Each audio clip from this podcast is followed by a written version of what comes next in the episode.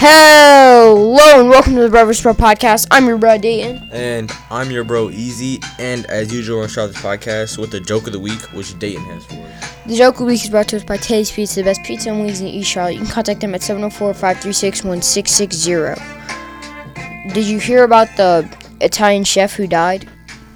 No. He passed away. Wait.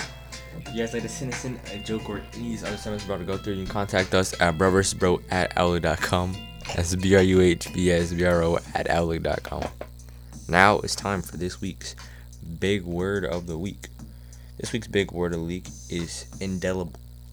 Indelible is spelled I I N D E L I B L E. And it mean it means incapable of being forgotten. Hmm. So you know anything that is indelible? That indelible ink. Dang man. That's crazy. can't, can't go away. Alright. now it's time for this week's change maker.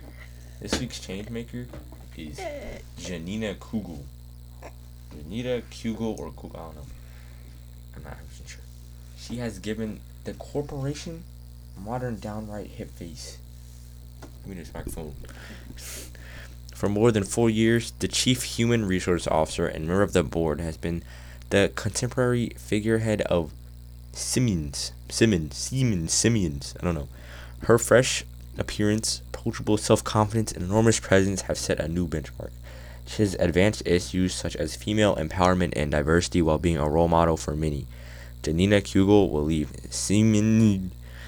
She left Siemens at the beginning of 2020, and any company that considers themselves innovative and future-orientated should be lining up now. Perhaps they already are. Okay. Now it's time for this week's. This week's uh, COVID nineteen. No. No. Um. Wait. What? Oh, we got that. We got that. Wait, what? You know, I'd wait. What for today is brought to us by the Grove Presbyterian Church, where Church and Life meets our great pastor Kate Murphy. You can find them at thegrovecharlotte.org. The big the, the the wait what is about green eggs and ham. It came from a bet.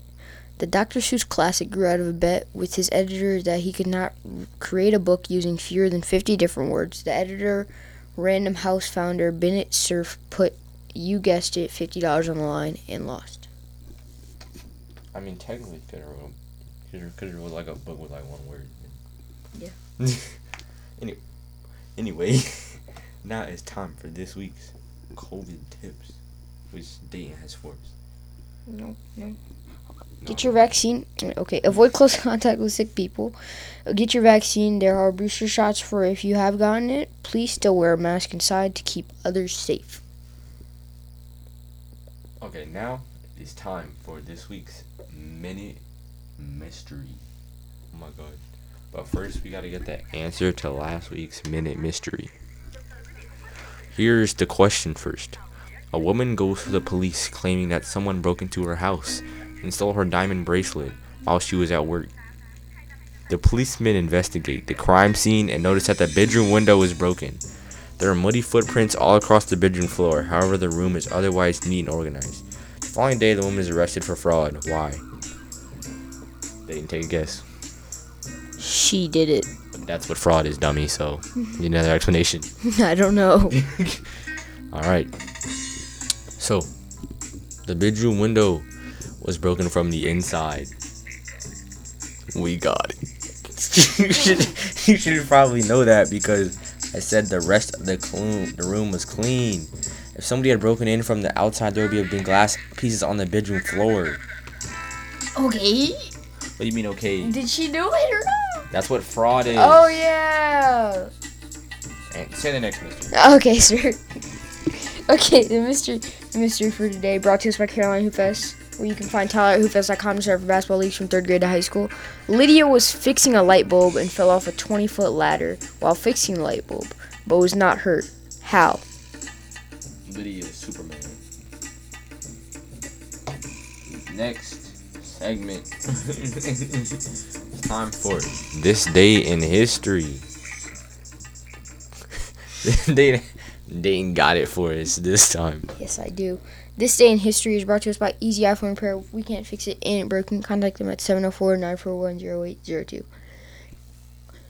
Uh, the date is November 14th, 1533. The explorer Francisco Pizarro enters Cusco, Peru. What was he doing there? I don't know. He's, just, he's, he's, he's entering. So they keep tabs every time somebody enter Cusco, Peru. That's good to know. That's good to know. Okay, so now it is time for this week's book recommendation. This week's book recommendation is brought to you by ReadWithToTheRescue.com. It's an educational cartoon for early learners. You can find it at ReadWithToTheRescue.com or on YouTube. Okay. This week's book recommendation is The Weekend. Charlotte Wood's honest and humorous The Weekend follows three women in their 70s as they meet to clear out their friend's house after her passing. In a short gathering at the beach house, insecurities, bitterness, and secrets are revealed, shaking the very relation foundation of their friendship. I just died. Foundation of their friendships. Okay, now we're gonna go right into the final segment of this week's show. So this time for this week's shoe of the week. This one is the Jordan 1 University Blue. Jordan Brand paid homage to MJ's alma mater, UNC, with the Air Jordan 1 High University Blue. The University Blue colorway is prominent in the Jordan 1's US in the Jordan 1's history. It's the first UNC inspired Jordan 1, dates back to 1985 when the Jordan 1 debuted. Okay.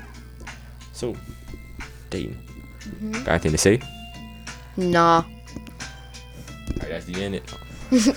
I shout out to our producer slash director. Alright. Alright, man. I produced that door to be yourself. our team of social security B Marie and our therapy dog Petey because what we do is our therapy dog. And like my mom always says, wake up I should say that. because I'm sleeping. Okay, bye.